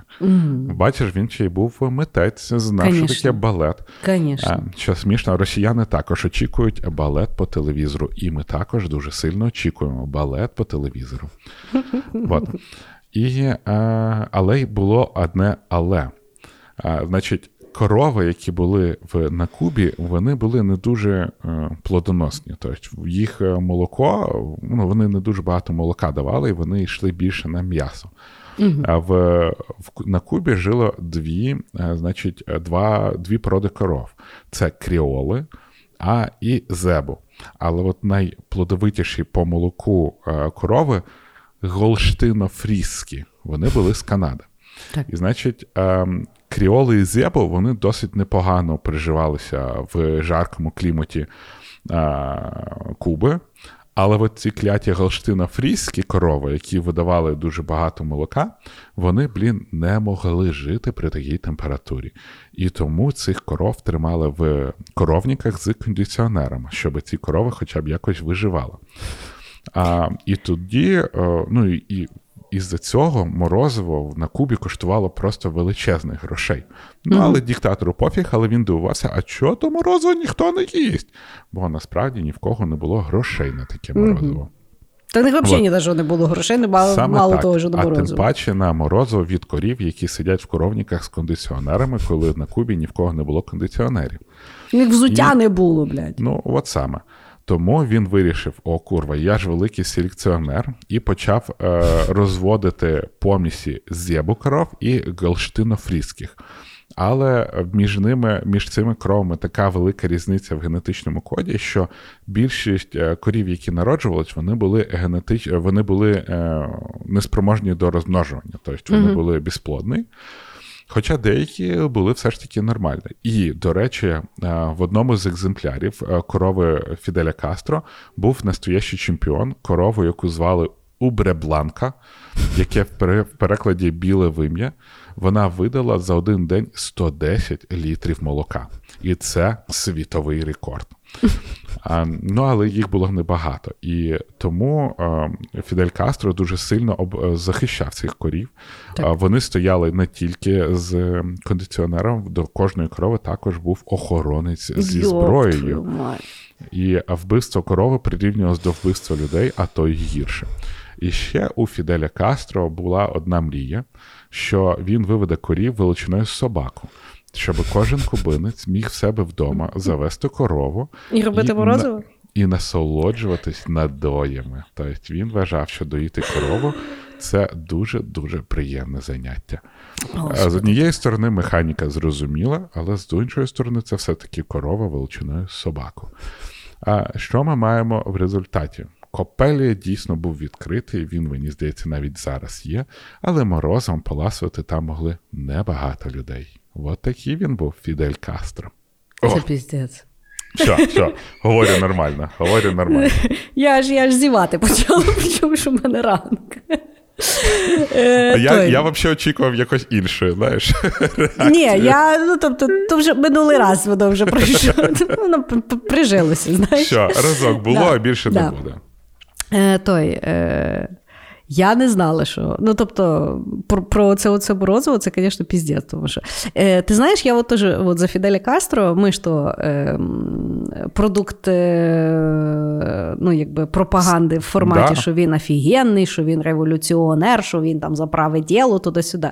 І я так насправді, е, знаєш, як от я теж розумію, що розкіш мирного часу, що ти поза політики. Ти не знаєш, ти не впевнений, воно все прикольно, Че Гевара прикольно прикольні, знаєш. Е, Прикольні малюночки, цікаві ідеї, не розбираєшся, де там що. А я пам'ятаю, що от я коли працювала на соцсерві, в нас там був е, е, Head of Sales, і він був е, з Куби. Е, І я пам'ятаю, ну, тобто ти Привіт не... вам. Привіт, Хуан. І ти з ним там сильно не не, не розбираєшся, знаєш, це якісь там політичні речі. А тут ми десь щось ми сиділи, і хтось згадав за Фіделя Кастро. Я пам'ятаю, він настільки гостро виразився, що та пішов він нахер, щоб я навіть то не чула. І я така думаю, піздець, я думаю. Хуан, вроді, класний мужик, що ж він проти хороших світлих ідеалів. знаєш? А він, по мені розказував, як він був малий, знаєш, він каже: я ну тобто, в мене були шорти, одне взуття і футболка. І от ми так тікали з Куби в Америку. І він каже: Я взагалі ніколи більше не хочу чути ні про Фіделя Кастро, ні про його прекрасну Кубу. Знаєш? І от я тоді в мене в мене щось там клікнуло. Але ну, як і для як і в будь-якого тирана, знаєш, е, в тиранів є завжди якісь дурнуваті ідеї, якісь дурнуваті е, свої побажання, які на тілі тої ідеології, яку вони ще всім пхають, настільки більмом стоїть, що йоб твою мать. Да, да. І при цьому, ну, дуже. От мене що тут дивує, що деякі люди тікають, які це розуміють, а деякі mm-hmm. люди просто звикають до цього, і вони такі. Ні, нормальний, нормально ж. їсти є що.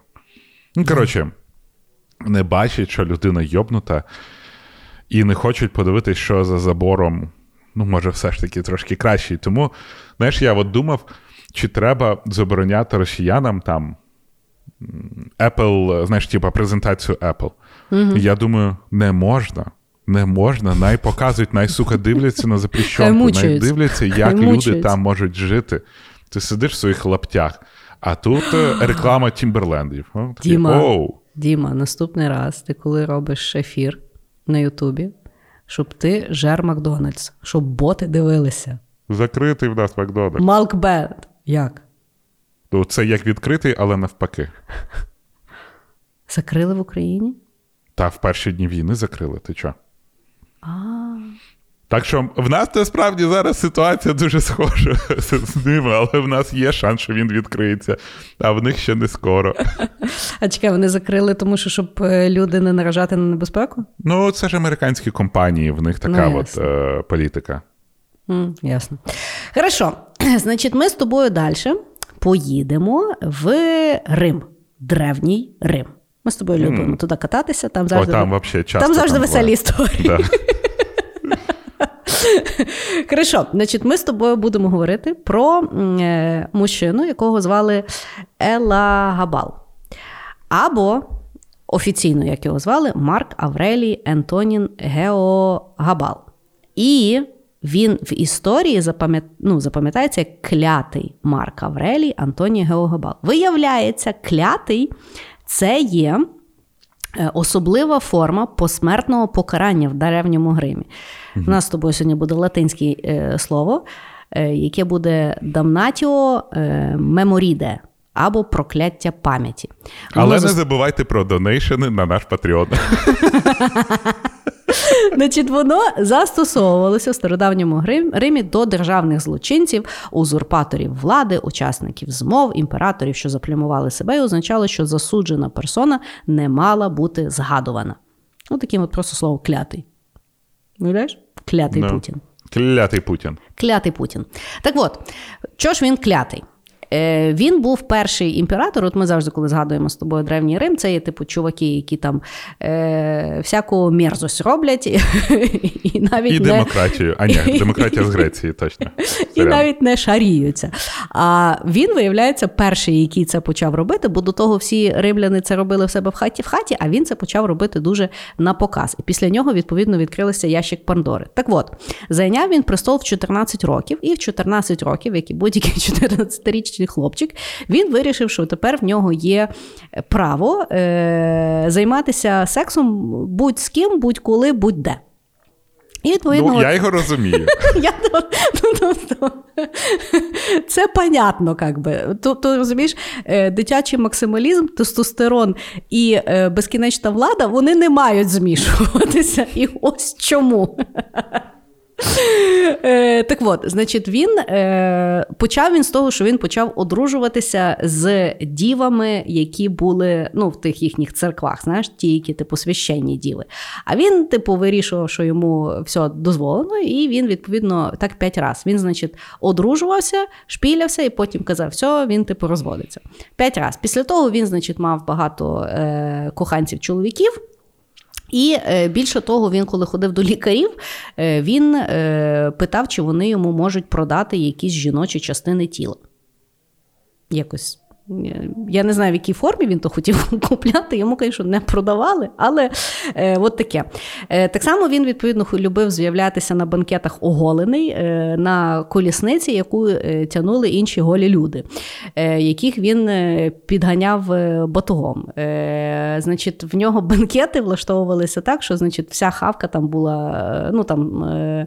Е, голуби, знаєш, начинені чимось там зверху з ікрою, і то все вони, значить, їли. А після кожної зміни страв належало кохатися з жінками. Такий холодний стіл. І друге гаряче. Такі, знаєш, типа, і тамада веселий, і конкурси інтересні. Запрошуємо до другого столу. Так от. І відповідно, оце от е, в нього ще значить, була проблема з розкі, з розкіш'ю і марнотратством. Він не тільки е, кожен раз, е, кожен день мав вдягати новий одяг. Він навіть, ну, щоб митися, він, значить, йому будували нові лазні, щоб він туди пішов помитися. Кожен день? Ну, я не думаю, що вони кожен день милися, але Ну, може. що лазня ще має будуватися, знаєш. Ну, слухай, може і кожен день, тому що він так всіх заїбав, що 18 років, коли йому було 18 років, його мама, бабуся і охоронець його вбили. Б- Заїбав, бо в нас одні бані вокруг. Курва. Знаєш, типа, квартал банний.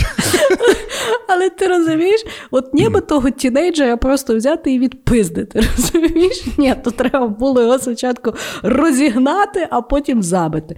От, от така от е, історія сумасшествия в Древньому Римі. Легендарний чувак, знаєш. Отак. Отака. Так що долбойоби це не є е, щось нове. Ні, та долбойоби, вони, знаєш.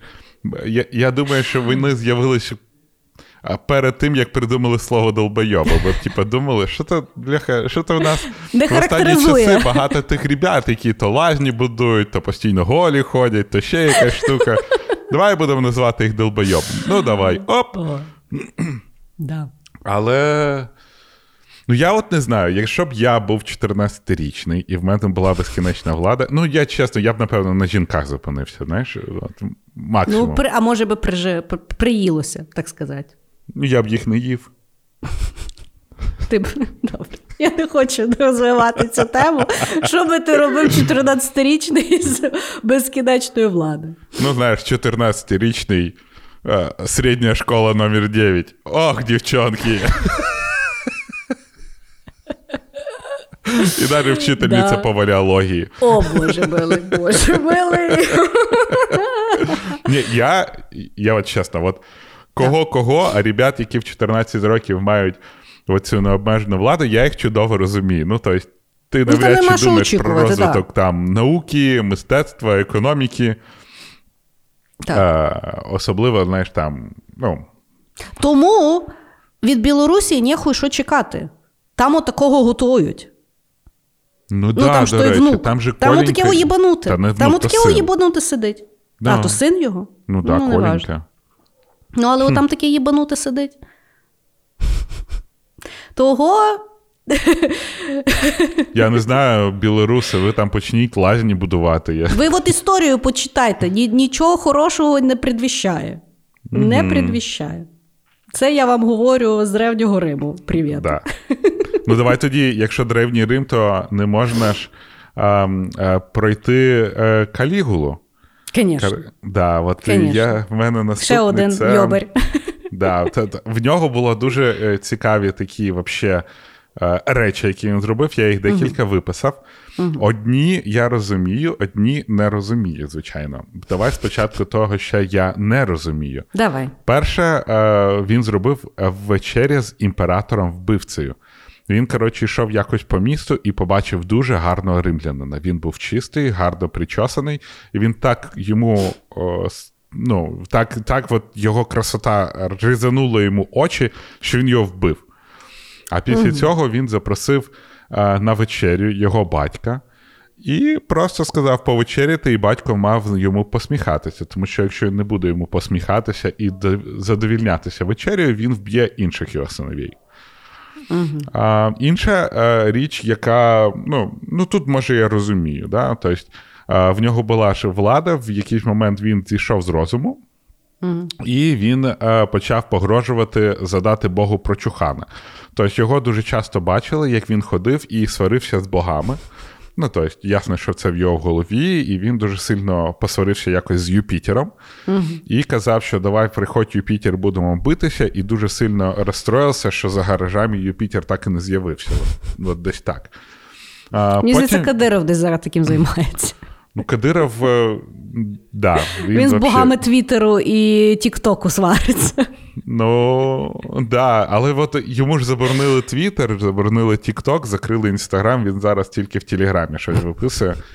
З Ілоном Маском він свариться. А, ну, такий. А, ну, чекаємо, його в, чекаємо його ВКонтакті. Чека... Не чекаємо ми його ВКонтакті. Ні, ну як? Ти ж а, той, в мене пару знайомих спеціально VPN-ять і там а, ну... ВКонтакті пишуть русні. Які долбою. От я от не розумію, чому ми маємо страждати? Давайте до них теж будемо ходити і їм фотографії класти. Я не знаю, чи вони від цього страждають. От, е, Бо, ну, да. знаєш, я подивився, е, є такий канал, е, який я дуже люблю, Горюшка називається. Угу, так. І там от ці нікрології, і от на цьому нікрології я от дивлюсь, вони там вони ж знищили місто Волноваха. Вони його yeah. просто знищили. Його там немає ні одного будинку. Вони його просто зняли. І там здох якийсь, ну я по-іншому не можу казати, що він, вони не вмирають, вони здохлі. І от там здох якийсь росіянин, і вони в нікрології пишуть: загинув, виконуючи службовий долг, захищаючи Волноваху. Такий. Від кого? Сука, від чого ти її захистив? Від існування, від. від... Ну, коротше, от Від максимум... хорошого існування він від... захистив. Розумієш, русня єдине, коли захищає, це коли вони вмирають, і тоді вони захищають від русні. От от це єдине від того, що народиться ще одна русня. От від цього вони захищають світ. І саме коли вони дохнуть. Тому найкраще, що може зробити російський солдат, це вмерти. Вмерти як бродячий пес. І так. то бродячий пес вмирає з більшою честю. От, але ще Колігола дуже любив свого коня. Угу. І в коня була, був свій дім з е, кімнатами, де кінь мав там лазні, все що завгодно. Угу. Була прислуга, яка мала виконувати все, що кінь хоче. І Калігула дуже часто спілкувався з конем, і якщо кінь казав йому, що він незадоволений якоюсь прислугою, він його вбивав. Угу. От Як бачимо, Калігула навіть, навіть знав конячий. А, і ще... Я думаю, кінь був я думаю, кінь був ахує від своєї житті. Знаєш? Ну... Кінь собі думає, от ніби нормально, був би якийсь там господар, десь би мене на травичку, щось би кудись пішли, а той долбойоб бля всю хату і хату. І Але він при цьому він завжди з ним е, обідав. Кінь за столом з ним обідав, він з ним спілкувався, і він так любив того коня, що навіть хотів дати йому найвищий степінь. Там ну от друга mm. людина після Калігули, а Калігула був міністра оборони. Він йому хотів дати. Ну от він якогось міністра йому там, міністра над міністрами хотів дати, але логічно, логічно. вроді конь не з'явився. Ну, коротше, такі, В Росії, знаєш... в принципі, точно так само дають. Факт. Вот. Так. І єдине, що ну, він там ще якийсь йому астроном, астро, ні, астролог сказав, що він ніколи не пройде на коні по якійсь річці, і він збудував собі спеціально понтонний мост для того, щоб пройти по цій річці. Для того, щоб довести, що астролог не правий, знаєш? Такі люди. І я я думаю, що в Путіна якось так. Він сидів десь бухав з тим Шойгу, і Шойгу йому каже: не візьмемо Україну. Я так, а от сука, ніхуя, візьмемо Україну. І як бачимо, Шойгу був прав. Слухай, а, в Путіна теж є кінь, пам'ятаєш, він голий на ньому їздив. Я думаю, а, точно, він голий на коня, я та, на конях та, їздив. Та, там Теквондо займався якимось. Так, так, так. Є, є відома фотографія, як він дітей пиздить своєму тайквондо. Є відома фотографія, як він дітей цілує, чомусь живіт. Животики, да. да. От не зрозуміло, що в нього. Але ну що? Ні, ну, знаєш, ну, Не найгірше, що він робить, давай будемо відвертими. Він дивиться людська дитина. Що робити? Їсти, їсти вроді не можна. На камеру не можна да, їсти. Типа, їсти можна тільки в бункері, а дай лізну. Вот. От прикинь, коротше, солдати йдуть вмирати за президента підофіла. Просто, ну, типа, солдатська Ти розумієш, що саме страшне? Що, ну тобто, якщо він педофіл, це навіть не не, не, не робить гірше того, який він є. Він да, просто настільки це... ужасний, що вже він нічого не може зробити. Це жахливо, тобто, навіть що якщо можеш... він якщо він той аденохром кожен ранок, бляха, я не знаю, як каву п'є, ну вже взагалі нічого його гірше да, не зробить. от ти розумієш, ти можеш сказати, що якщо Путін педофіл, це не найгірше, що він робить. Це просто піздець. Вот. Ну і останнє, за що що я можу зрозуміти в Каліголи, маючи ну, таку давай. владу? Він зробив давай. два кораблі, а, які плавали по якомусь озеру, і там він робив оргії. Ну, і це, типа, знаєш, яхти. Ти це можеш зрозуміти. Ну, в якийсь момент я хоч, знаєш, ну, хоч, хоч, хоч, типа, е, в, в порівнянні з тим, що він робив, ну, типа, мати можливість робити оргії з тим, з ким ти хочеш, на якомусь кораблі, де в тебе, знаєш, що пристроєно. Ну, окей ж. Ну, Та-да, тому що навіть ти мені розказував, що у Львові відбуваються оргії. да, ну, тобто, тут я розумію, тут він патімейкер. Тебе запрошували, мене ні. Так е, я сигнув, знаєш, я, тільки, я тільки з тобою можу говорити, що я би е, з задоволенням я ні, би ми там, з тобою егегей. говорили, що то, то дуже багато роботи. Да, але то, типу, дуже багато роботи, і що я там буду ходити? Ти ну уяви собі, ти приходиш в, в клуб, а там всі їбуться, і ти такий. Я от не О, розумію. божечки! Типу, Я от, я, ну, тут- я от так от би ходив Правила, собі, очі ні, ну просто знаєш, правила типу, поведінки. Ти як встаєш будь-куди, а якщо до тебе встають, а ти не хочеш. Ну тобто я щось не розумію. Ну, Є- наскільки мені розказували, що там ні, Давай. значить ні, то до тебе Ага. приходять і кажуть, а ти не проти, якщо ми пообнімаємося, а ти не проти, якщо я тебе пощупаю, а ти не проти, що я тобі в рот дам. Щось таке. Тобто, це якийсь дуже алгоритмічний секс. Е, ну, Але і, ти розумієш, Львів то дуже мале місто. Ну ти ж потім ту людину просто бачиш. блін, Просто бачиш.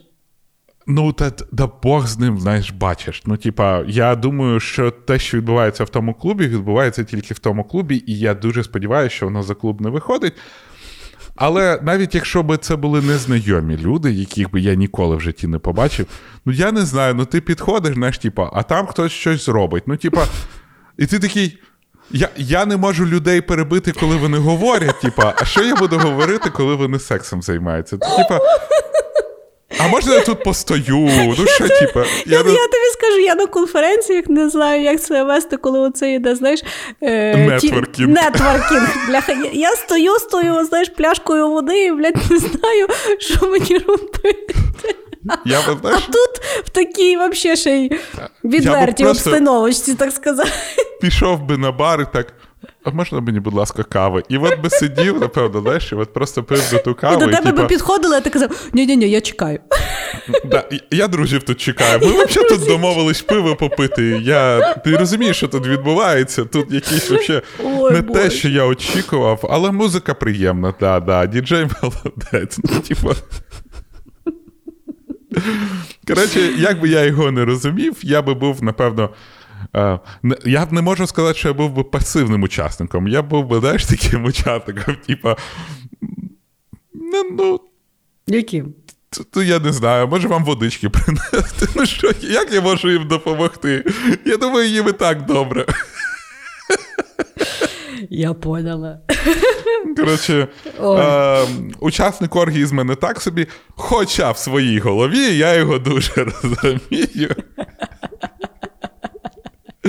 Типа, все, пофантазували. Я поняла. От десь такий був Калігула.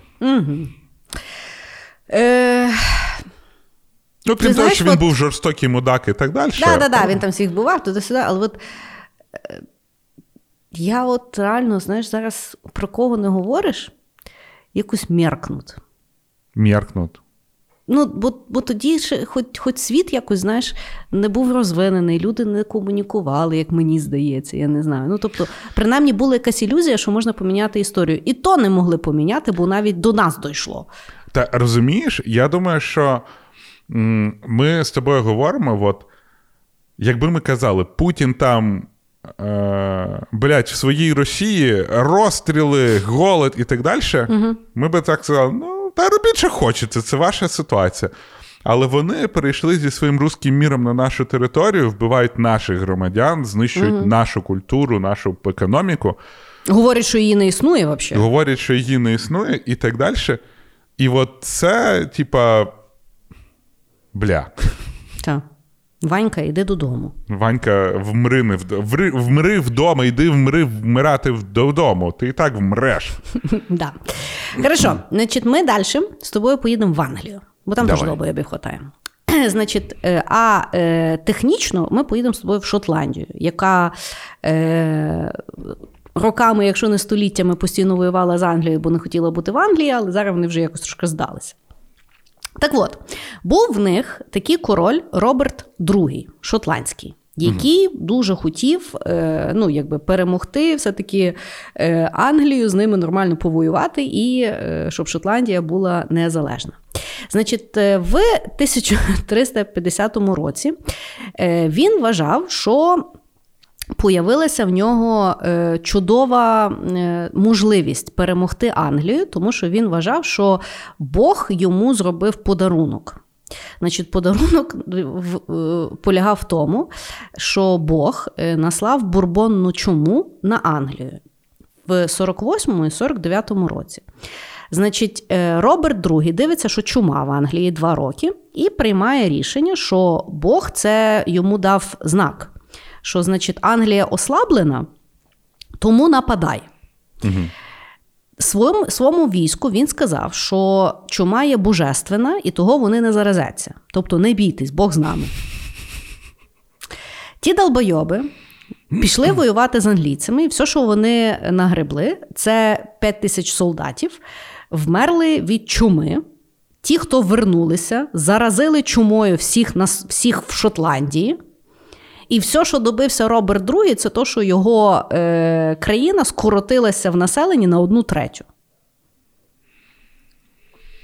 От такий божественний долбойоб. Ну. Навіть не знаю. Ну, просто, знаєш. От якщо би ми до війни про це з тобою говорили, Да. Ну вирішив би, що долбойоб. Але з іншої сторони, е, наш сусід, бляха, всі розумієш, ми, ми знаходимо всі аналогії, що наш сусід ще дебільніший, ніж дебіли, які були тоді. І в них виходить їх прес-секретар такий, взагалі, блядь, Льоня Голубков. Ну, я реально, ну да знайшли би речника якогось, який виглядає по-чоловічески. Він виходить Ні, ні, каже, ні, вони вибирають того, якому вони повірять. Ти розумієш? Ну тобто, в них же ж пропаганда аналізує, кому вони повірять. І оце лице, якому той генофонд психологічно довіряє. геношлак. Вот. І, і, і от виходить то, То чому? я не знаю, лідер генофонду, я так розумію тоді. Так, так. І, Вони всі в ньому бачать себе. І розказує, що в Україні придумали коронавірус, який буде розповсюджуватися літаючими птахами. Так він навіть не може сформулювати. Вони ж навіть вони що. Ну, блядь, там вот такой, вот хуй знает, блядь, там какой-то такой ларек, там, блядь, Ничего что-то там, непонятно. нахуй, ничего не понятно, не все Рус- так Америка- однозначно. Американский след там нашли. Мы, конечно, один народ, но этнически оно бывает только русских, только русских, и то перелетными птицами. А Всё. мені цікаво, а якщо, ну, типу, е, мама з України, а тато росіян, то, то, то як воно буде вбивати? Тільки на по- пар- паралізувати ну, буде слухай, тільки? ми ж один народ. Ну що ти таке говориш? Що це один етнічний код? Це розумієш? поняла, я типа поняла. треновані голуби, які, типа, ти, ти не чула, це ж голуби породи Байрактар. І вони тільки сруть тільки на російських ваньок. І то, якщо тебе звати тільки Ваня. Мені, Боже, надать. Мені треба таких на дачу. Слухай, ім'я Ваня. Я, я нещодавно запостив е, в сторі фотогра... Ні, не в сторі, а просто пост фотографію з машонкою. Тобто це кошка наша Да. е, заводська, яку я окрестив машонка. І ви, приходить тіп, якого звати Іван, і пише: яке жахливе ім'я для кота. І я просто не витримав, кажу, тебе звати Іван. І так думаю. Блядь, ну в мене є друзі Івани, в мене, знаєш, а тут от така от штука, а? Да. Да. Да. Треба, от е, Саша Лапшанський правильно сказав, треба їм інше ім'я, Тіхан якесь небудь, знаєш, от, от таке, от ісконно рускою. Десь там ти, ти чуєш Тіхан і зразу бачиш самовар. Ну, коротше, Ой, от я про те, що ті долбойоби, які були в історії, які в історію вийшли як долбойоби, вони навіть порівняно з нашим сусідом не долбойоби. І це прям жах. Це жах. І я тобі 21 скажу, що сторіччя.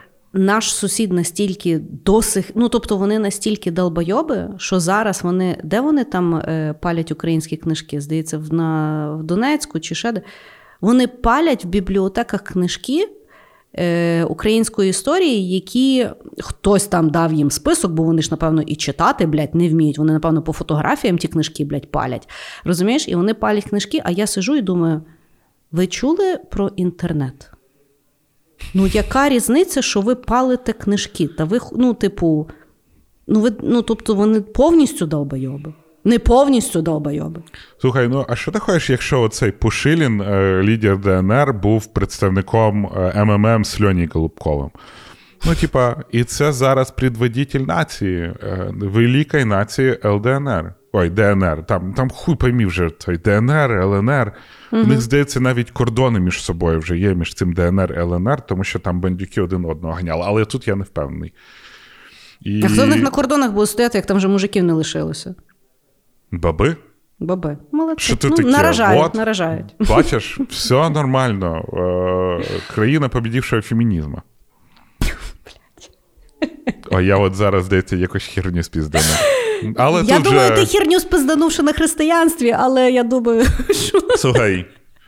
Знаєш, е, ребятки, будете ненавидіти мене після нашої перемоги. Да, я а скажу зараз так, ви всі по пріоритизації, да, по пріоритизації йде війна, а потім вся інакша хуйня. Да, Бо розбирати потім будете нас. розчленовувати будете нас на другий день після дня перемоги. Зразу.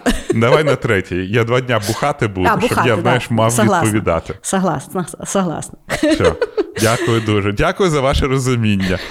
А наступний наш кусочок для наших чудових патронів, які навіть не відписуються від нас такі бремні часи, за що ми їм дуже-дуже дякуємо. А ви поки послухайте наш чудовий джингл. Да. Путін, давай вмирай вже. В тебе середній, сер- середній возраст в країні ти вже пережив. Заїбав, вмирай давай. Да, Путін заїбав. Ну що? От така, да. Ну, якщо ти вибрала азійські мотиви, Так. я піду в Японію. І а, ми поговоримо про сьогуна, якого так е, називали так і поступимо. Іу... Іецуна. Токугава Іуц... е, Іуцуна. Коротше, він е, був такий ніхуя собі Грета на стероїдах. В якийсь момент він вирішив: а що то ми забираємо життя в звичайних тваринок? Так. І сказав, взяв в Японії, заборонив вбивати любу тварину. Половина Японії жила на рибному промислі, і всі немножко офігелі, тому що вбивати рибу не можна, вбивати корову не можна, взагалі ніяку тварину вбивати не можна. І ще була величезна проблема. В фермери в Китаї, е, в Японії, в них була проблема з бродячими псами. Але імператор сказав, що кидати камінням в псів не можна, шугати їх не можна, відганяти їх не можна. І, значить, ці пси робили собі все, що, все, що вони хотіли, перестали боятися людей. Вели себе як русня просто. Да, а імператор сказав: треба з ними спілкуватися ласкаво, лагідно і питатися з ними домовитись.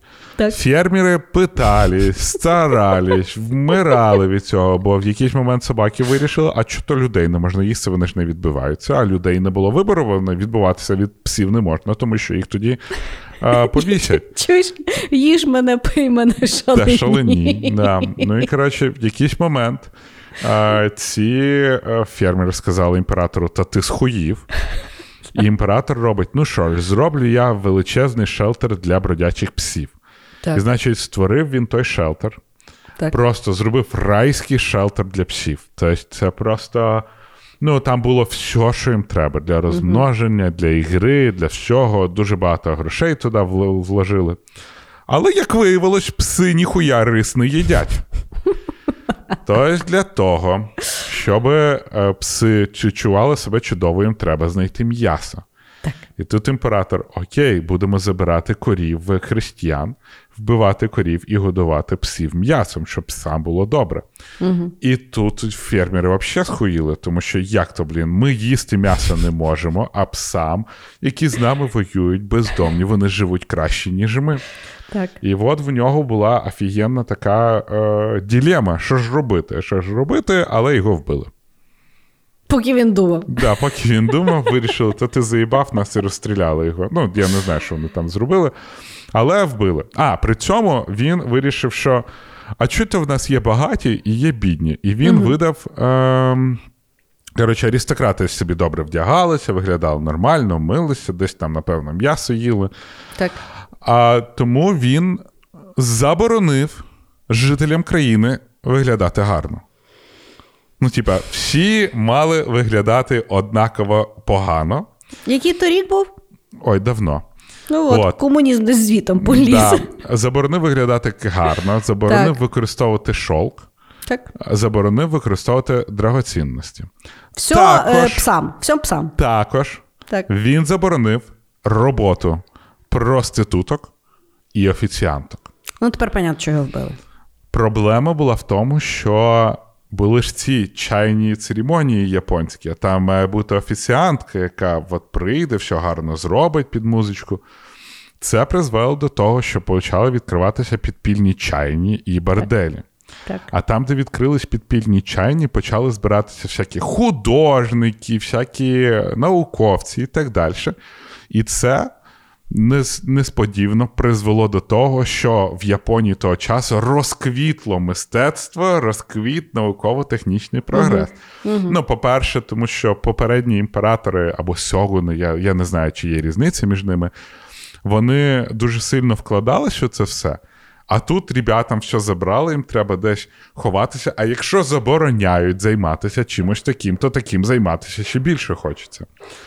В общем, е, якщо підвести ітоги царю, царювання імпери...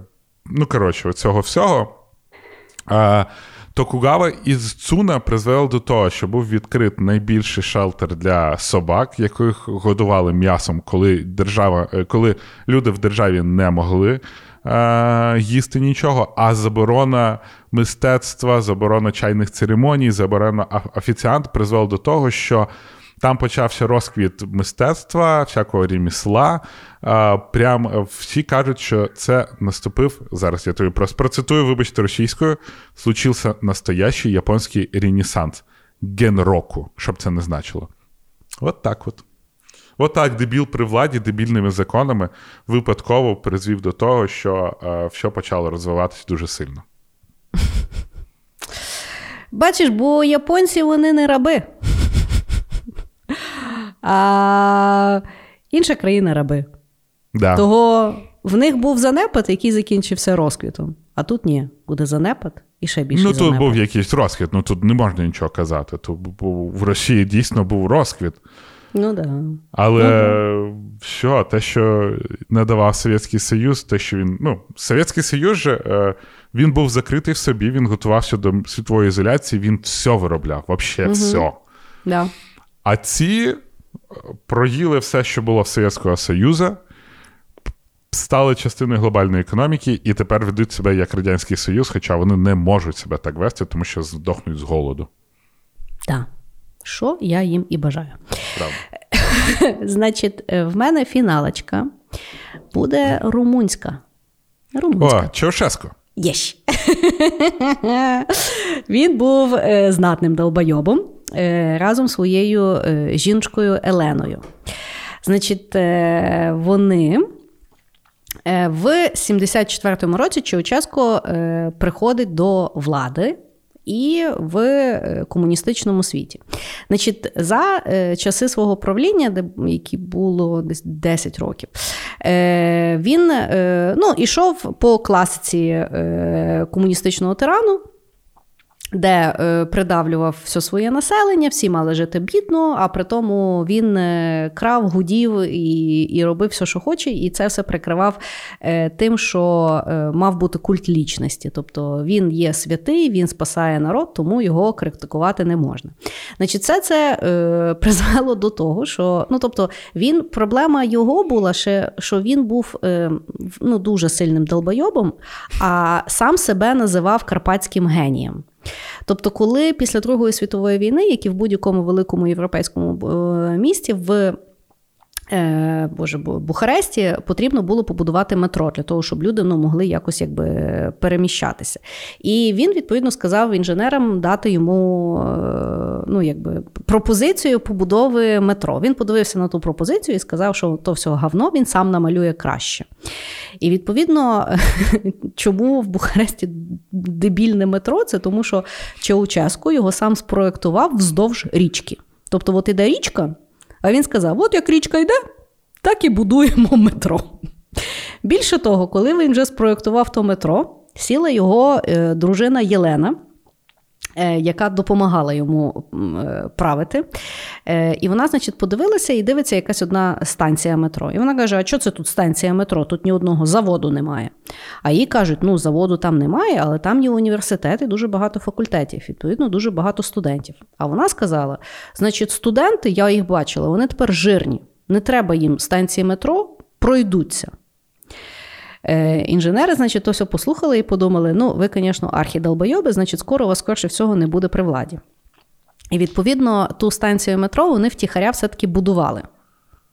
Тому що вони розуміли, що ну, їм все одно прийдеться її робити, але просто треба перечекати, поки е, тих від влади заберуть. І тому та станція метро є дико популярна в Бухаресті, але вона є дуже вузенька, тому що її втіхаря будували, і вона мала відповідно не відрізнятися від тунелю як такого. І тому вона є дуже небезпечна, там дуже вузенький перон. Оце є приклад, коли долбойоби беруться проєктувати речі. Ну, більше того, вони, значить, е, жінка чи участку, вона була е, ну, до того, як вони пішли при влади, вона була якась там лаборантом в хімічному чи заводі, чи ще щось. Він її зробив. Е, міністром е, з е, ні, ні, директором Румунського національного інституту хімічних випробувань, що дуже важливо було, і в принципі завжди важливо для економіки, особливо яка йде як комуністична. Більше того, він їй купляв різні грамоти і звання, які вони собі вішали. І навіть в якийсь момент він хотів їй купити Нобелівську премію, але там вже йому сказали: слухай, ну вже трохи трохи підзбав. Вот. І е, ну, вони такі були е, доволі специфічні, тому що. Вони ще, вони коли. Е, ну і теж, от знаєш, е, живе тиран в світі, долбойоб, вроді всі це розуміють, але при тому його запросили в Лондон е, в 78-му році до королівської сім'ї. Є фотографії, де він їздить з королевою, е, яка ніяк не вмре, махає своїми тими руками. Знаєш, і там був великий скандал. Ну, бо він ж рагуль. Е, І він під час вечерю своєму е, слузі, там, чи як його там, ну, хто там з ним був, сказав попробувати їду, бо дуже смачна. А то, відповідно, не можна. І вони навіть приїхали там своїми простинями, дезінфекційними засобами, бо вони постійно боялися, що їх там хтось отрує. знаєш. Когось мені це нагадує прям дуже сильно. Скажи. Так і от, він, відповідно, дуже розвалив країну, бо набирав борги. Е, на всі керуючі посади він ставив своїх родичів, які, крім того, що вони були родичі, долбойоби, були, звісно ж, теж долбойобами. Ну і відповідно воно все якби дуже сильно неслося. І постійно були е, протести, які придушувалися. Але в другій половині 80-х років вже просто ну, якби більше людей зрозуміло, що всіх не пересажають. Вони всі повиходили, і відповідно військові стали на сторону людей. І подружжя Чаучаску почали втікати. Тобто їх там спочатку на вертольоті якось там з Бухаресту витягнули, потім вони там в Тімішуари, але їх потім зловили.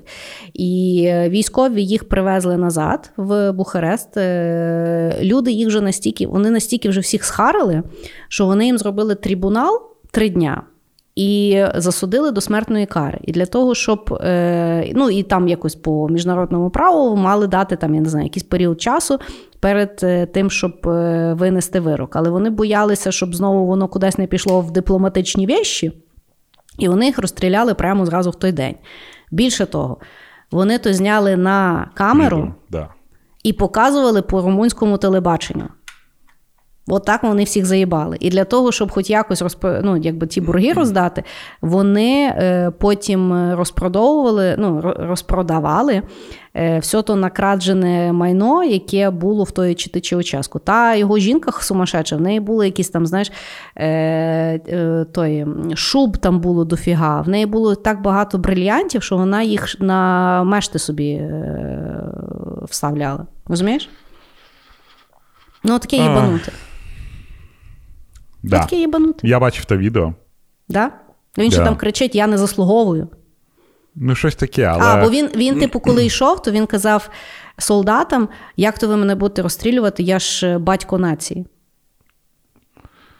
Знайомо? Ну, от бачиш, е, в мене. Я дуже, от з Чаушеско я дуже сильно проводжу ці аналогії. Хоча Чаушеско в порівнянні з Путіним це просто піздюк якийсь місний. Так.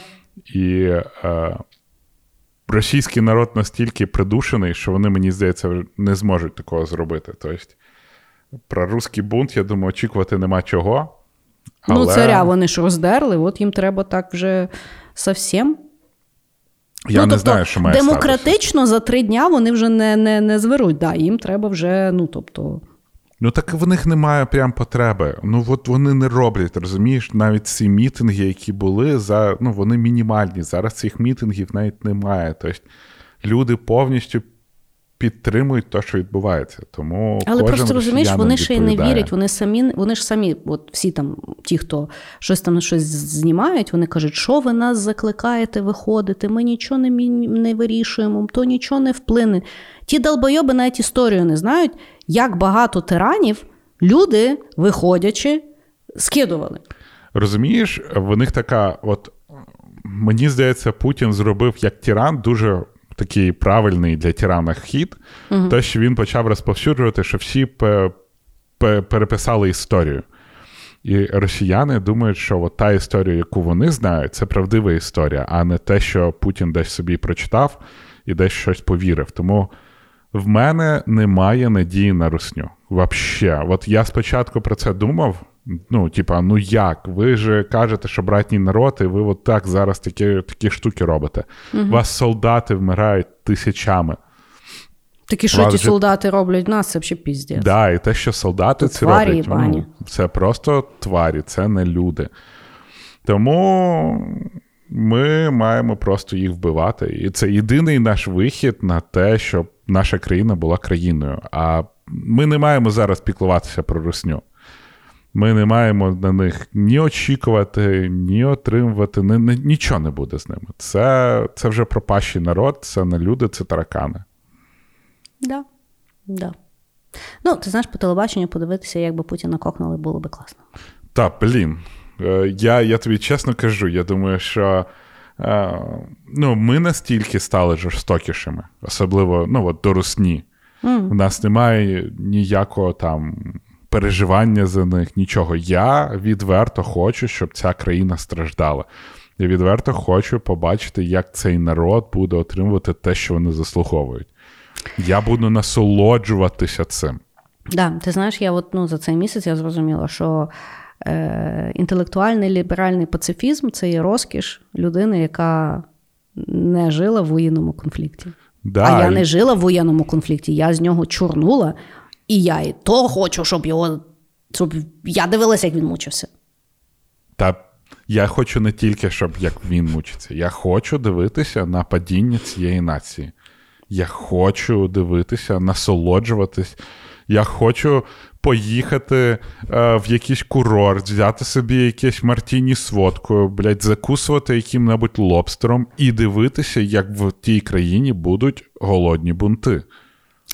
Да. І на цій позитивній ноті давай будемо прощатися з нашими любимими слухачами сьогодні. Да, Наші найкращі слухачі.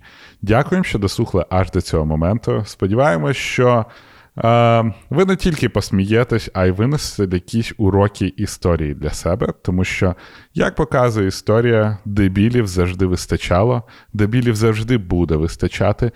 І як каже, господи, я зараз цитую Стерненка, але як каже Стерненко, нашої русофобії недостатньо. Бережіть себе і пока-пока. Всім пока.